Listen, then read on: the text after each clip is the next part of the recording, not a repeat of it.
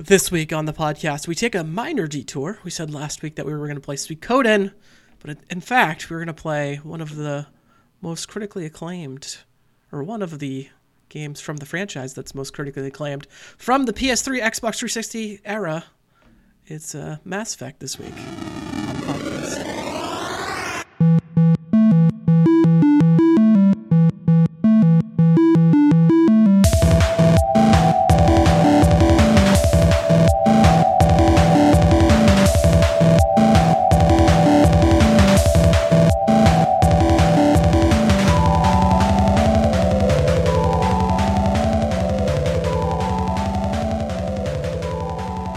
welcome, Steve. That was a detour of a introduction. I stayed with you through the whole detour. You know, this is a, a week of detours. And hello, Sam. How are you? Hello, Back again. hello. I We am. have not. dr- I'm great. We've not driven you off. Driven you off yet. No, I'm still here. Sweet. Thank you guys for joining me this week as we talk about the game Mass Effect, the BioWare release, uh, published by Electronic Arts in 2007, which was the same year that brought us Bioshock, Call of Duty 4 Modern Warfare, Portal, Team Fortress 2, Halo 3, Super Mario Galaxy, God of War 2, Uncharted, and Assassin's Creed. What a lineup for 2007. 2007 was a good year. That was my that was my freshman year of college, and I remember playing a lot of like like fun games like around like tiny dorm room TVs. Uh, Mass Effect included, Call of Duty as well. Uh, I think like Assassin's Creed came out that year too. Did you just say that one? Um, was that around then? Yeah, Sa- Assassin's Creed came out that year. Yeah. So some some franchises started that year. Yeah, it was weird because like um, I think the Xbox One or Xbox 360 had a year uh, lead time on the PS3. Um, so that came out in Xbox 360 came out in 2005. PS3 came out in 2006. And then 2006, 2007 is when they started really hitting their stride with the games from that era. Because there's always like a year where there are like no games that come out for the new systems for some reason. Happens every generation. Like uh, exactly where we are today. Yeah, and I mean it happened with PS4, it happened with the PS2. It's like every there's for the first year it's always like a dearth of new content. But yeah, this game came out in 2007. I didn't realize it was only on the Xbox 360 originally. Yeah, I knew that at the time, but I totally forgot about it. And I was doing some homework for the game tonight, and, and I forgot that like yeah, it was pretty much an exclusive, like on 360. Eventually, it was ported around, but yeah, that was Yeah. a big deal. It came out um, on PC a year later. Um, I should mention also that you can subscribe to this podcast on iTunes, Google Podcasts, Spotify, Stitcher, wherever you get your podcasts from. Follow us on Twitter at It's So Bad Pod.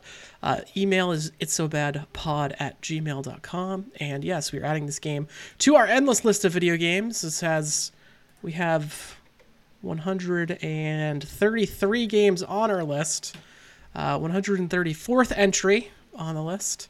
And yes, this is Mass Effect. Um, but yeah, we, we talked about it coming out on the Xbox 360. That's largely because KOTOR was a Xbox game, and this these people made KOTOR, uh, Knights of the Old Republic. Yeah, and KOTOR was like a huge success right away. Like immediately kind of like breathed new life into Star Wars gaming and like RPG and choice-based combat and like it gave you a totally different slice of of Star Wars too. It's the Old Republic. So it was like not really something you had seen at all before in any of the movies and wasn't really explored in some of the the expanded universe. And so like it was a hit. And so like when this game was announced shortly after that it was like you could tell they were like oh we nailed kotor and this whole like choice based rpg system. And we're to go and we're to make our own sci-fi universe now. We're to make something different that is kind of built on the bones of that but like totally new and unique Yeah, I mean, they, did you, uh, Sam, did you ever play uh, KOTOR? Oh, I played KOTOR a lot, and this game feels like definitely a spiritual successor to it in some ways. Yeah, yeah. I, I don't think they wanted to pay the licensing, so yeah yeah they, they got around that, That makes by sense. making their own own universe. Um, but yeah, uh, this was uh, I I always found it weird when I in thinking about Bioware. Did you guys know that Bioware is based in Edmonton? Edmonton.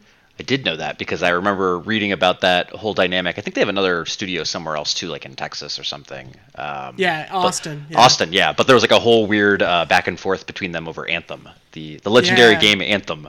And I guess Ed- Edmonton was like pulling all the strings, and there was a lot of conflict between the two studios during that time. Yeah, Edmonton's supposed like where they originally were founded. Austin was like I think they're right now still. I don't even. Uh, is Old Republic still a thing? It is, right? They're still making content for that. Yeah, it's still it's still up. Yeah, so The I MMO? think Austin, yeah, so Austin works on that, and then like Edmonton does everything else right now. Um, but yeah, so Bioware they also made besides Kotor, uh, Bal- the Baldur's Gates games, also Neverwinter Nights, and uh, have you guys ever heard of Jade Empire? Uh, I have, but I've never played it. It was like one of those games that I knew was a Bioware game that I just never got to for whatever reason. Yeah, same Yeah. same story here. Yeah, it's because it doesn't have a fancy license. and you guys were like, "Oh, what is this?" And plus, like, I feel like Mass Effect had a huge marketing push behind it when it came out. Um, it was one of those games where I wasn't playing AAA games in like 2007. I was playing a lot of like virtual console Wii games and like in like what indie games were back then. Um, so this game would made uh, breathed new life into me as a gamer, if you will. Um, besides and that, and like when Steam came out, which came around out around this time, um, Half Life Two and uh, Portal and Team Fortress Two were all big games for me around this time period. Yeah, I remember being incredibly hyped for this game because obviously I'd played KOTOR, loved KOTOR. Um, I'd probably played KOTOR like a handful of times by this point, like through the end of high school, and I was so hyped up. And like obviously, like I'm a big you know Star Wars nerd and sci-fi fan, so like the promise of this game delivering its own universe, and like they really hyped up like the choice, like you know the name is Mass Effect. Like you're going to be able to like affect the world around you. There was all these like trailers Oh. and teasers and stuff that like played up that aspect of it in addition to like the combat and the world building and everything. So it seemed really cool because a lot of video games at the time like maybe you'd get like one opportunity to make a decision or something like that or affect some different outcome of the game, but it wasn't like the way it is now with like huge open world like you know really well written fleshed out like rpg type games like the witcher and such where it's like you you have like endless options at, at your disposal like it was it was a big deal that they were doing this at the time KOTOR had mm-hmm. done that a little bit too, but they were trying to take it to that next level with Mass Effect. You could tell. So I was all in on this when it came out in twenty in two thousand seven. Yeah, I, in a lot of the games that they did before, as far as like Neverwinter Nights in Baldur's Gate, have they have some of that, but the story is so dense in those games, and the gameplay is like, I guess it's pretty similar. It's less action oriented, but it's you know like straight up D and D rules, and uh, Mass Effect Right. really just does a good job combining like action gameplay with changing the world. Yeah, and so it's squad-based third-person shooter with powers. Um, so it's uh, I haven't played Knights of the Old Republic. On a side note, I think I'm ready to play it. I want to play it before the remake comes out. You've never got- played it? No, I've never never played Knights of the Old my Republic. I just assumed it was on the list, ranked fairly high somewhere. Yeah, I should definitely play it. I didn't also realize in, in doing the research for this that Obsidian did the uh, Knights of the Old Republic too, um, not Bioware, which I thought was funny. Oh, yeah, I knew it was a different group, but I didn't realize it was Obsidian. Interesting.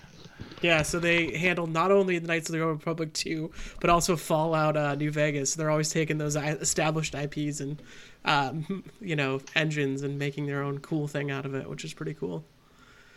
Um, but yeah, so this game, squad-based third-person shooter, you have two other people who are with you, two uh, AI compatriots who help you. You can order them around. Powers are like kind of like force powers, right?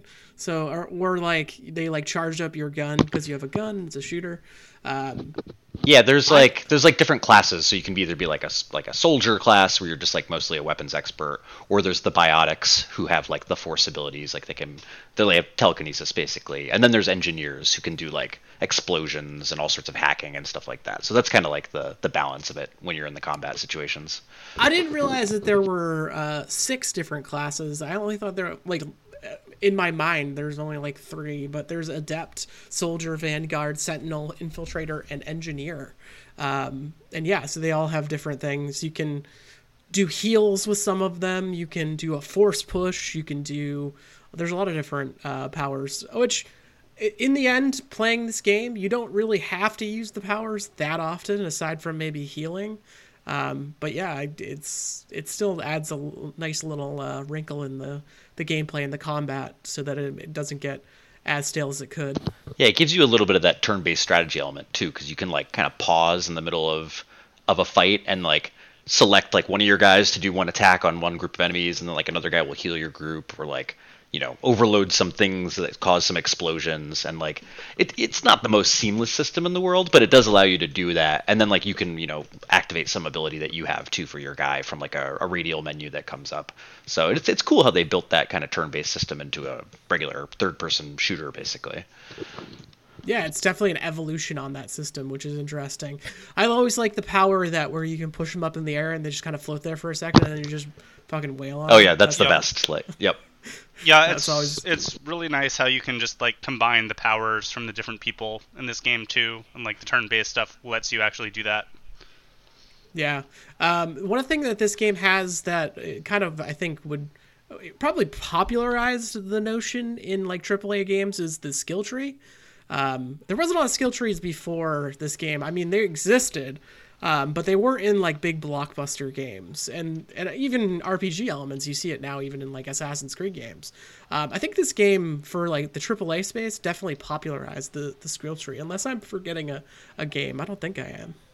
I mean, I guess in KOTOR you had different abilities, and like this this game definitely came out of that style. So like a lot of what they did in Mass Effect, they started with in KOTOR. Maybe they did it in other other games too. But yeah, I think you're right. Like in terms of thinking about it for like a game that's positioned for like Xbox, like console, like Western audiences. It was like a Western developer, and they had like an action element to it. it wasn't it was just like a regular RPG. Like they were definitely popularizing a lot of those those elements that would go on into like every other massive AAA open world RPG type game after it too. Like yeah. they were just they it was a little under the radar when it came out, but like it had a huge impact down the line. Yeah, um, they also have there's like cover mechanics in this game, which is crazy. It's a shooter, but it's also an RPG. It's just very it's a very interesting gameplay design. Uh, they t- they combined a lot of things and they did it kind of seam- seamlessly, which is great. Yeah, the, I, oh no, go ahead, Sam. uh, I was just saying, I I think the combat's really fun once you get used to it. In this game, I do think it is for whatever reason like ridiculously difficult in the beginning until you get um, some more equipment for whatever reason. Like it was really difficult for me to get used to it. Huh. I didn't. I yeah, didn't it's definitely that. it's definitely not the most polished combat system, and it feel you feel the age of it now. Like they definitely improve it as you get into like Mass Effect two and three. It feels more like a modern, you know, third person RPG type shooter. Uh, yeah.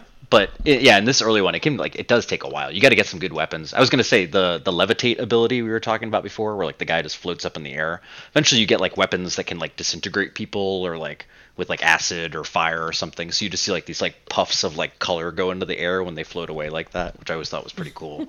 um, but yeah, it's like it's it's not a great system, but it's not awful. The combat, like it, it's yeah. it's serviceable.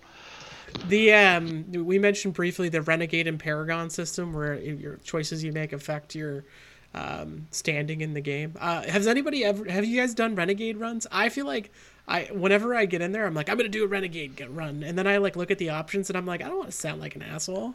Yeah, that yeah, always happens. it's not that fun being renegade. I did Paragon. Um, I feel like that's actually an area where they did worse than Kotor. Like they kind of downgraded it.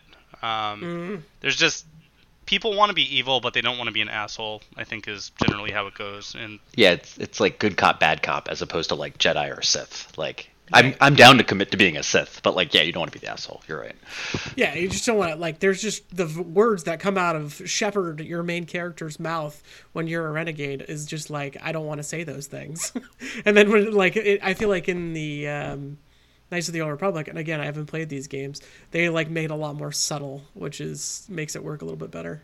Yeah, I mean the Sith go back, you know, however many thousands and thousands of years, and they're kind of like gone. There's only two, whatever. But like, there's tons of assholes around, and no one really likes them.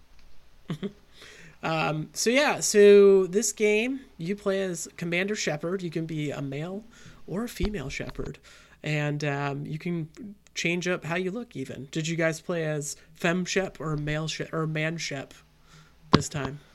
I, pl- I played as man shep. I've actually never played as fem shep. Uh, I thought about doing it this time, but I just kind of like default selected the standard uh, male shep guy. When I played this like originally though, I'd always create like my own character, but he was a he was a guy. fem shep all the way, baby.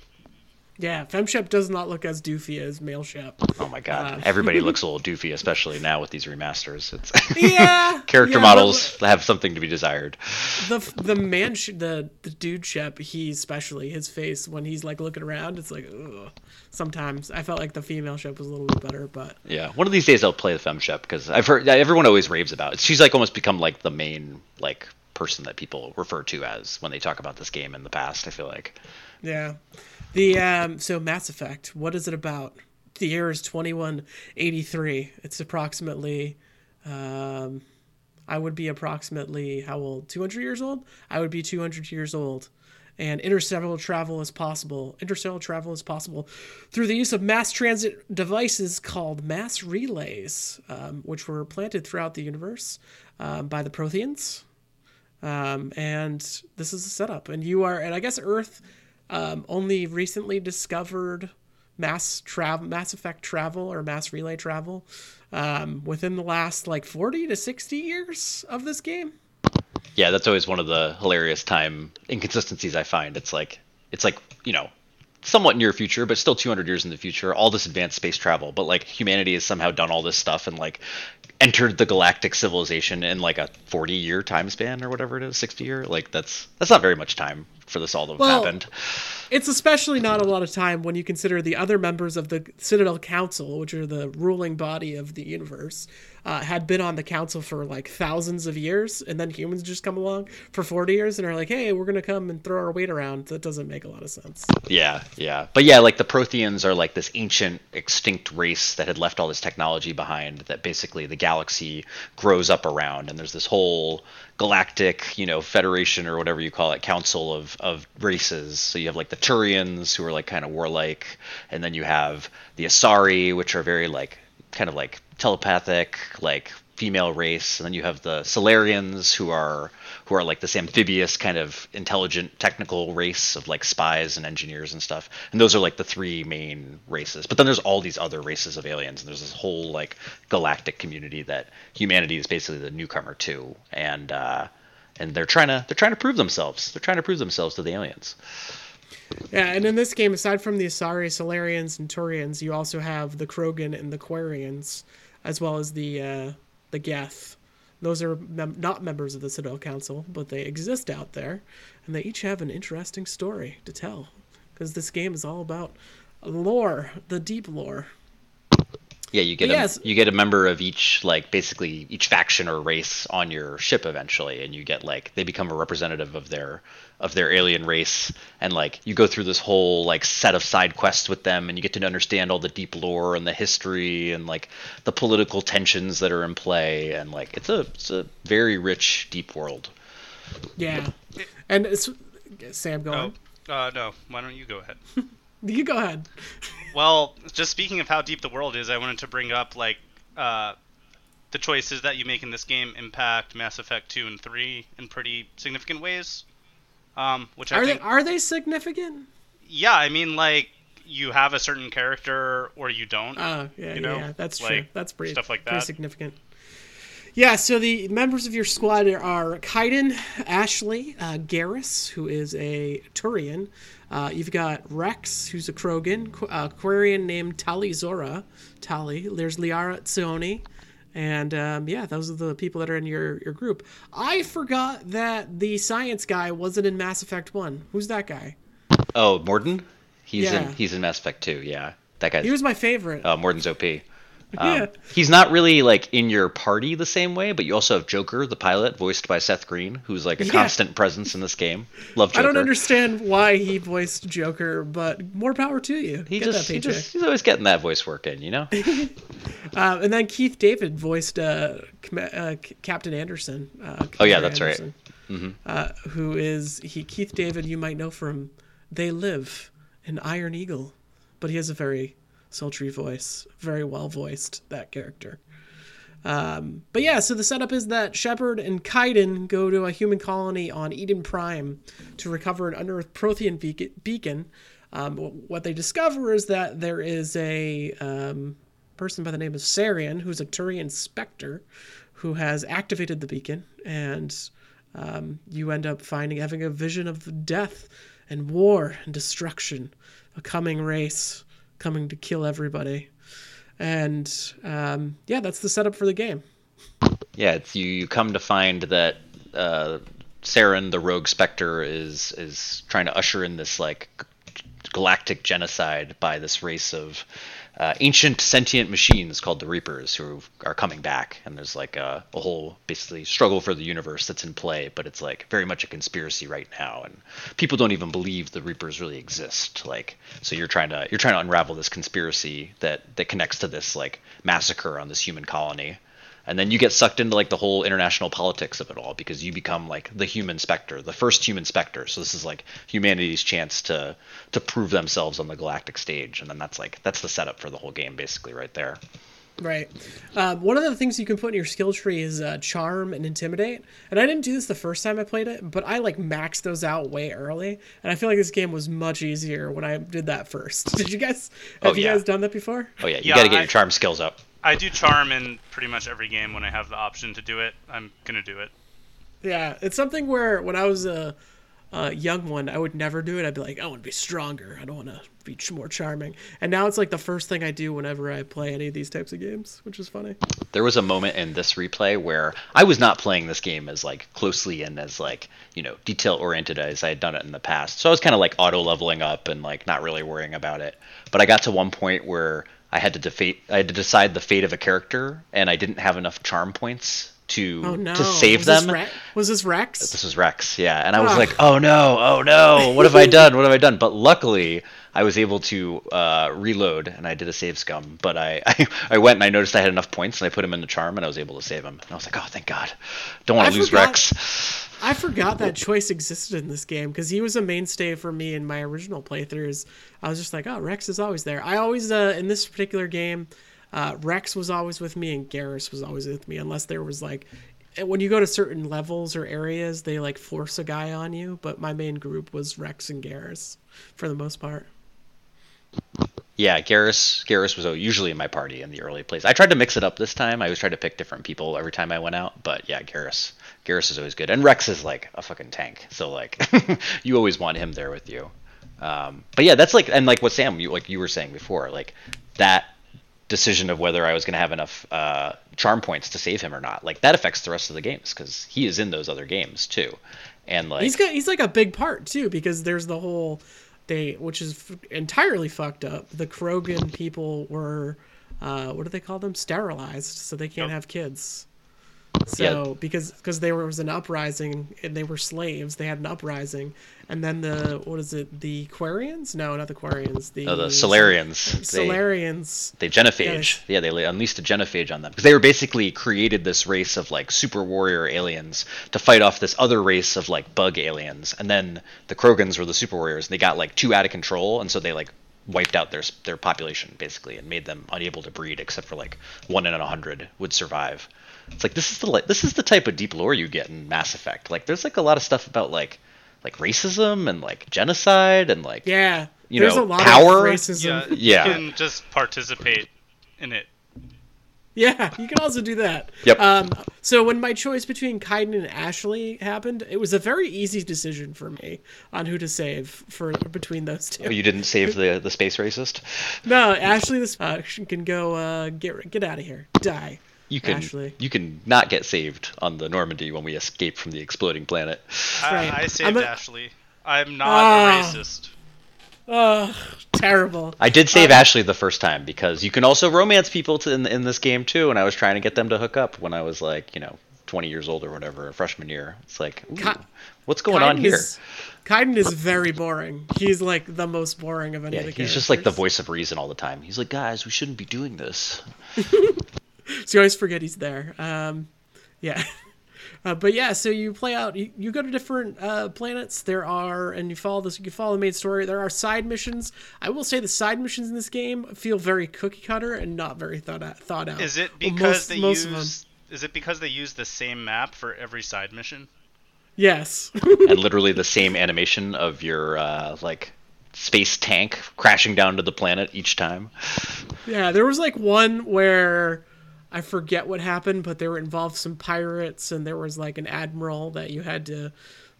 He was getting blackmailed, and you had to go like try to save him, and he was dead in the middle. And I was like, "Oh, that was that was a cool story," but the gameplay was the fucking same the entire time. So Yeah, the side missions are not the strongest part of this. You like yeah, and, and they, they send you to Earth, and then they don't send you to Earth. They send you to the moon. Yeah, you're just on It's the like, moon. What the Yeah. fuck? And they built up the Mako. The Mako is that like tank that you get that you land on the planets each time. They built that up as to be like this, like, oh man, you're gonna be able to go anywhere and like go to any planet and land on that planet and explore every nook and cranny. And then like you can only go for like really a handful of planets in each like part of the galaxy. It's like usually one planet you can land on, and it'll be like yeah, exactly the same the same three or four types of missions where it's just like drive to a spot, read some stuff, maybe shoot somebody, then leave. That's it. Yep. Yep. The missions Yep. that you just run into on the planets, uh, like the bigger planets, are generally pretty fun though. Like uh, I remember there's one with a reporter that's kind of cool. Yeah. Um, like just the random people you meet in populated areas are nice, but when they're sending you to like I don't know the equivalent of a flyover country of a planet, it's not that fun. It's also the map is a big square that you get to drive around on, and it's you know just different colors essentially every time. The the Mako doesn't handle that well either, too. It's a little hard to drive sometimes as you're going on Yeah. that rough terrain. Can be annoying. Um, anything else of note we want to talk about in the gameplay or the story? I will say, I mean, we've basically said good things about the story, but like it, I, I kind of critical pathed it this time, and like the story really moves. There were a couple parts where it drags a little bit, and you're like, oh, I gotta go do a part over here that I don't really care about. But like for the most part, it moves pretty quickly. It was a fairly quick replay, and like there's some awesome set pieces in this too. Like that, like it kind of you know gives you the option to like choose how you want to play different scenarios, and like that's gonna change the composition of your team or like how things progress going forward. So like you feel that as you go through the game, which is which is very fun. Um, Oh, even all these years talked- later. we talked about the all pretty much all the major choices. We didn't talk about the council. Did you save the council or did you let them die? I saved the council. I let Gotta them s- die. Oh, you let them die? Wow. See, I the way they phrased it, I was like, there was urgency behind going to the Citadel because um, there was more important things to do there. Um, so I just chose going to the Citadel to save everybody, and then the council died. So I didn't feel bad about it because the way I read it, I was like, oh well, if I don't go to the Citadel immediately, then more people will get harmed than the stupid council, who it's on my back all the time. Goddamn council. Bureaucrats. What can you do? What can you do? Yeah, I feel like the very first time I played this game, I may have not let them live, and I like because if you don't let them live, it like sets you up for Mass Effect 2, where like humanity are like the kind of the top dog in the ga- galactic sphere. Um, yeah, but I, I saved them this time. Yeah. So um, besides this, the the game and the story, one thing that I, I was I shared with you guys this morning was that there was a minor right wing moral panic over this game. Um, the a blogger wrote that Mass in Mass Effect, you can customize. Mass Effect can be customized to sodomize whatever, whomever, and however the game player wishes. With its over the net qu- capa- capabilities, virtual orgasmic rape is just a push of a button away. That's Yes. uh that's an interesting read on like some pretty PG sex scenes uh, between aliens in this in this race where it's like, oh yeah, you could have two ladies or two guys romance each other. Like that's okay. Like that it's the future. Whatever, it's fine. There's a great and infuriating interview on Fo- on Fox News with none other than Jeff Keighley and some like right wing pundit about this game. And Jeff Keighley's like, "You guys have no idea what you're talking about. Why are you talking about this game?" And he asked at one point the right wing pundit about the sex scenes. He says, um, "Have you played this game?" And they like laugh at him. And it's just like he's it's side boob and like half a butt. There's like nothing in this game. It's hilarious. Pretty tame. Yeah. I mean, this was around the same time as like Hot Coffee, the Grand Theft Auto 3 or uh, San Andreas mod, uh, where you could like have sex, and people were really mad about that as well. Different times, you know. We were innocent, innocent, conservative, right-wing Fox News hosts were very offended back then. Not like today. Now if I now if I go on Steam and I look up hentai games, there's like you can get whatever you want. that is like somehow I believe most of what is on sale on the Nintendo Switch at any given time. hentai games? Yeah. Weird. even even compared to like another AAA RPG like uh, The Witcher Three, Witcher Three is like pretty pretty graphic compared to what you see. Like you see stuff in Witcher Three in Witcher Three compared Oh, yeah. to this. It's Yeah, like the, this yeah. is this is like yeah, it's like PG. It's like there's some making out, there's some hot and heavy sounds, and then it's like fade to black, and that's it. Right. I don't even. Yeah, it's it's weird. Um, so let's get into our ranking conversation. Um, this game had an 89 on Metacritic when it came out, uh, so it's pretty critically acclaimed. Um, very critically acclaimed. Um, for me, uh, combat is great. Characters are memorable. Story is pretty great. Um, it's a great setup for a trilogy. Uh, one thing that I didn't like about this game, like I, I don't think I noticed this the first time I played through it, but now I have more of a critical eye on these games. The spaces that they made in this game make no fucking sense. None of the spaces make Like any sense. like the level design and like the, Yeah, yeah, yeah yeah. You're right. Yep, yep. like nobody can live in them. Like there's Nope. a time when when you go to like this like uh, ice planet and there's like a director's office on one end. There's like a big open space that nothing happens in the game in. There's a bathroom that you can't go into. There's like a bar that uh, that is upstairs and really poorly designed. I'm like doesn't the way this flows doesn't make any sense. Um, even like when you get into combat, th- there's just like areas where they're like, okay, we're gonna think about the gameplay first, not actually think about what this actually looks like or would would feel like as a place. So that, I thought that was w- real weird. Yeah, there were definitely times when I was playing where I was like, this feels like wasted space. Like, what is this area I'm in right now? Especially because like some of the areas you have to kind of like you can get lost in if you're not really paying Right. attention, The and you end Citadel up. especially. Yep, like the Citadel, and I think the Citadel is actually like not awful. Like the first time I played this game, I spent a lot of time exploring every little nook and cranny of that spot, and it connects, and you can go find some cool stuff like bars and like shops and stuff, and like you run into like some optional side quests as you go around, so that's cool. But then like yeah, you go to like that snow planet, and there's like a huge like administrative like waiting room basically that you have to run back and forth through like ten times, and it's like what is this here for? What am I doing? Yeah. Um, and beyond that, like side missions for me were, were kind of a waste of time. I think the first time I actually played this, I now will play games and play most of the side missions. But back in the day, I would never really play side missions. But now it's like the all the Yakuza games, I try to do every side mission. Like The Witcher, when I played that Witcher Three, I tried to do every side mission. Like even like Breath of the Wild, I tried to do every like little thing that I could in that game. Um, but yeah, so I played a lot of side missions, and again, they were just not for me. They were seemed cookie cutter and boring. So Yeah, I don't think you're missing out by not doing the side missions, but that's like a very minor knock against it, in my Yeah. opinion.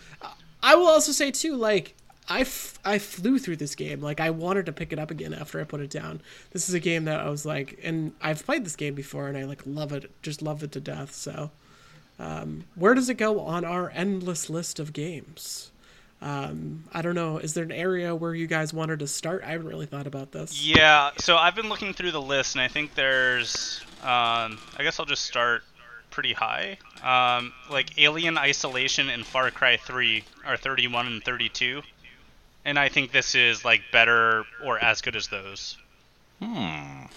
I agree. Interesting. I was actually looking a little lower on the list, which I find interesting because I'm very high on this game. But when I when I preemptively compare it to like two and three, like how those games are, like those are better games in the series, Yeah, in my opinion. For sure. but I think like two. Oh, I don't know about three because I haven't played three. I've only played one and two. Hmm. Um, but two is. I think it's a better game. I think two is like a top tier game on this list. Oh yeah, for sure, for sure. So- This I think a lot of my hesitation on this one going too too high, just like for one, like logistically, like those other games are probably going to be higher on the list. But you're right, two will probably be much higher than wherever this game lands. Um, but like it did feel dated going back to it. Like it, there were good foundations for everything of it, but like it almost lore and world building and all of that aside, like even the decisions you make was a little bit like good cop, bad cop. Like, oh, okay, like yeah, you would end up without a character later in the game if you didn't do something. But a lot of the moral choices, it was like obvious good thing or obvious bad thing. and Yeah. and like the character models were a little weird the combat's a little whatever the spaces like we said like the level design is not great so it, it it feels you feel its age so that that was something i was trying to keep in the back of my mind as i was playing it like how mean- good is this game compared to like uh titanfall 2 or like uh you know let's see what else we have here So Bioshock arkham asylum like Bioshock that. is the highest rated game from 2007, and that's 16. And I think that uh, I'm kind of a Bioshock hater, but like I think Bioshock feels dated and has some of the kind of same issues Hmm. as Mass Effect.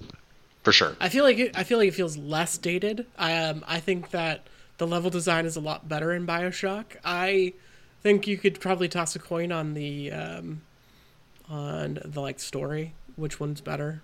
Uh, it kind of gets Bioshock at the end kind of gets laughable when you're fighting the fucking golden guy as the final boss. That's kind of oh yeah yeah yeah But um No, but like Yeah. in that in that neighborhood though, like so Alien Isolation, Far Cry 3 is what we were saying. I guess looking at some of the games that I like like below it a lot too, like Papers Please or Arkham Asylum. Like this Wait, is wait, wait. this is definitely wait. better than Arkham Asylum. Um, wait wait for it. Wait What? for it. Are, are you going to talk about um the game at number 24? the game at number 24. No, I'm not even going to talk about that right now because I don't think it's as good as that game. Um, I think Dishonored is a better game. Um so yeah, maybe I am. Maybe I am on board with like the 31, 32 neighborhood.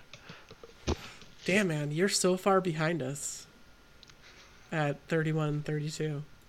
I mean, I could see this going like, I don't think that this game is better than Dishonored or the game that some people hate on this podcast, The Last of Us. I don't think this is better than The Last of Us, though. Yeah, I think like Dishonored has really good story, like even probably better than this in terms of the lore and all the shit they put in that game.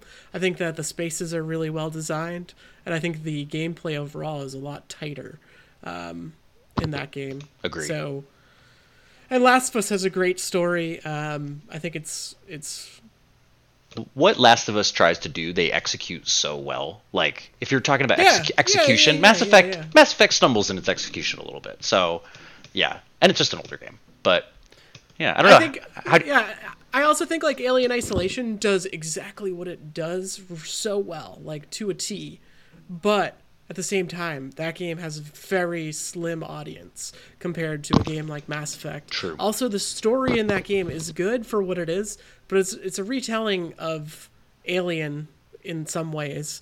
It adds some of the worker stuff. That's fine, but uh, they can't tell the story because a lot of it's through the computer and you're so afraid the whole time that you can't fucking look at the the lore because you're afraid you're gonna get killed by the alien who's about to come around the corner so Yeah. i don't know i, I like mass effect more than that game more than Alien Isolation.